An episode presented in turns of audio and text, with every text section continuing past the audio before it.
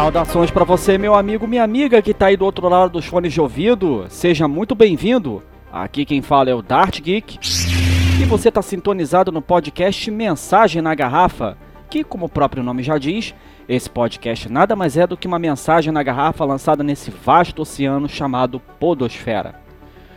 Como prometido no Drops anterior, se tem episódio novo da série do Obi-Wan Kenobi, tem Drops do Mensagem na Garrafa.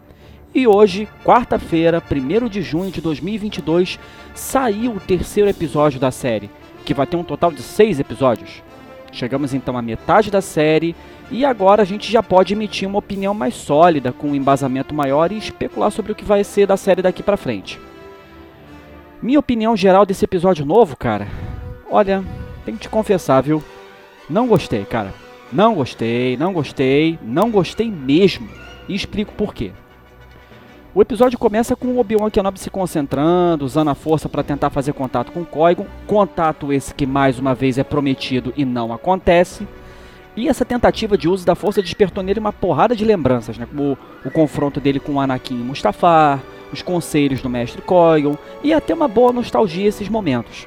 Nessa hora, é, quando a Leia pergunta para ele sobre a força, né? Eu confesso que eu tava esperando que ele abrisse um sorriso e desse aquela explicação que ele dá depois pro Luke numa Nova Esperança, né? Dizendo que a força é um campo que nos envolve, penetra e mantém a galáxia unida e tal. É, mas ficou só na vontade, né? Seria um belo de um fanservice, mas infelizmente não rolou.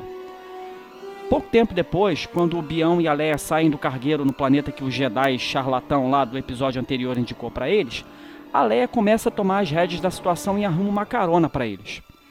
Eu ouvi muita gente reclamando do quanto a Leia tá insuportável, agindo como um mini adultinho e tal, mas confesso que essa Leia Mirim não tá me incomodando não, viu? A Leia é mandona mesmo, tem língua afiada mesmo, é irônica, mas ela também tem os momentos dela de doçura, né? A Leia Mirim para mim é o menor dos problemas, cara, sinceramente. Depois corta para aquela briguinha interna inútil da Riva com outro irmão lá dos Inquisidores, que na verdade não acrescenta em nada para a história e achei tempo de tela desperdiçado. Para em seguida mostrar as sondas se espalhando para procurar o Bião, né?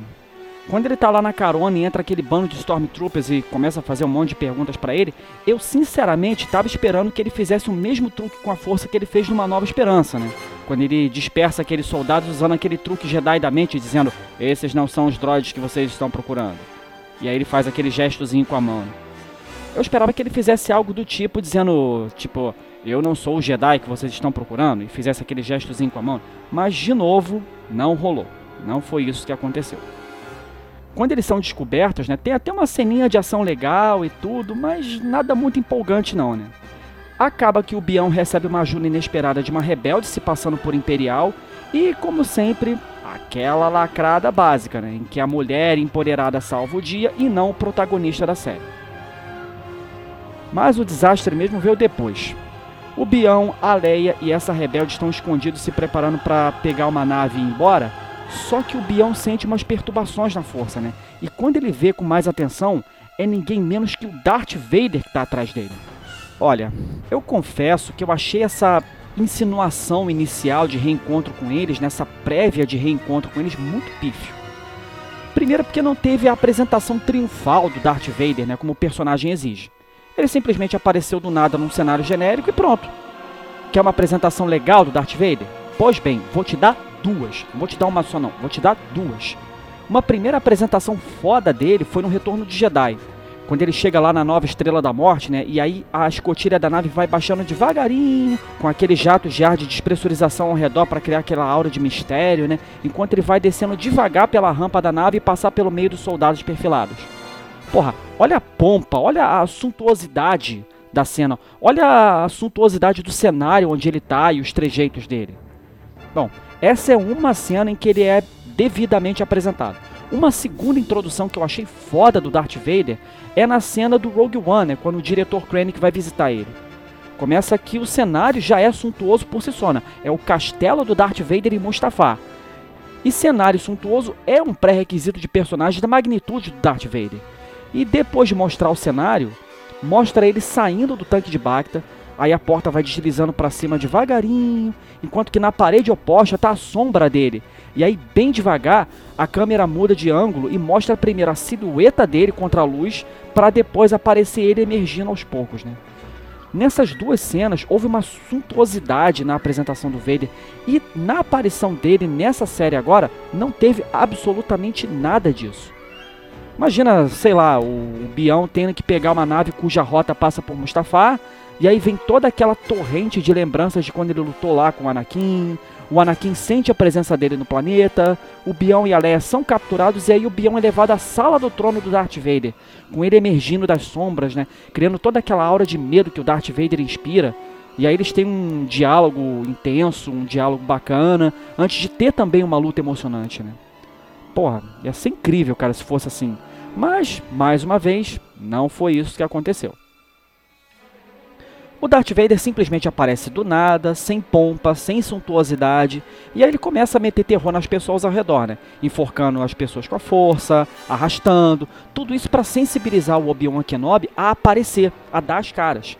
E aí fica aquele jogo de gato e rato, né? E depois eles finalmente tocam espadas sem muita cerimônia, com o Obi-Wan completamente desajeitado, confuso, sem manejo da força. Olha, eu entendo que o Obi-Wan tá um cara quebrado, enferrujado, mas porra, ele foi o general da Guerra Clônica que venceu o General Grievous, era perito na técnica de luta Jedi de defesa com sabre de luz, e não é possível que ele não tenha usado nada disso nessa luta.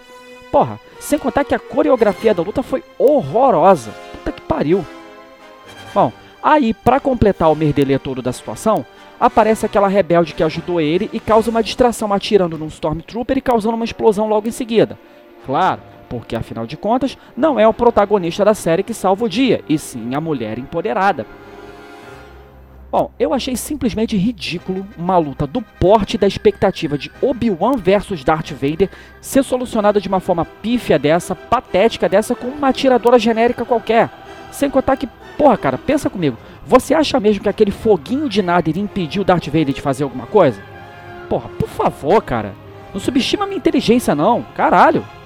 Quando o Obi-Wan é resgatado pelo robô nessa cena e mostra logo em seguida a cara do Darth Vader, porra, parece que ele tá pensando algo do tipo: Ó, oh, Bião, eu tô caçando você há 10 anos, tô com sangue nos olhos para te quebrar, mas eu gostei dessa brincadeirinha de gato e rato que a gente tá tendo aqui e vou deixar você fugir dessa vez, tá? Valeu, até a próxima. Ah, cara, conta outra, por favor. Outra coisa que me incomodou pra caramba nessa cena dessa luta foi a edição quando estava começando a acontecer alguma coisa potencialmente interessante na luta entre o Vader e o Obi-Wan, cortava a cena para mostrar ou a Leia correndo túnel adentro ou a Reva com as neuras dela. Ah, meu irmão, faça-me o favor, cara. E aí o episódio acaba assim, né? Com ele com o braço tostado, sendo resgatado pela rebelde e pelo robô. Enfim, não gostei. Não gostei, não gostei.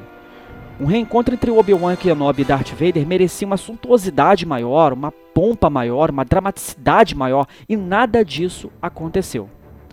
Outra coisa também, trilha sonora completamente apagada, tanto na cena do reencontro deles dois quanto na da luta. Porra, se fosse o John Williams, teria um violino estridente para fazer um clima de terror na hora do reencontro e umas percussões com metais na hora da batalha, igual por exemplo Battle of Heroes ou Obi-Wan vs Anakin da trilha sonora da Vingança do Sith, por exemplo. Enfim, coreografia da luta pífia, reencontro pífio e completamente sem emoção. Eu sinceramente esperava mais. E novamente, nada de contato com o mestre Cóigo. E ao que tudo indica, cara, parece que o Grande Inquisidor morreu mesmo. Nesse episódio novo ele não aparece e a Riva mente pro Darth Vader, né, dizendo que o Obi-Wan que matou o Grande Inquisidor. A gente que viu Rebels inicialmente se recusou a acreditar que o Grande Inquisidor estivesse realmente morto, porque eles já seriam burros de fazer um retcon dessa magnitude e cagar um personagem foda de uma maneira tão estúpida como essa. Eu já vi rumores de que o Grande Inquisidor foi só ferido para sair de cena e dar o protagonismo dos vilões para Riva e tal, eu quero muito acreditar que isso seja verdade, mas não é bem assim que as coisas estão demonstrando, né? Não é, não é isso que as coisas estão indicando ser. Enfim, depois desse episódio de merda, quem ficou completamente quebrado e sem esperança fui eu. Sério, perdi completamente a vontade de ver a série, para dizer a verdade. E só vou ver mesmo porque eu me comprometi a fazer esse podcast a cada episódio. Então eu vou manter a minha palavra. Que vem então o quarto episódio na semana que vem.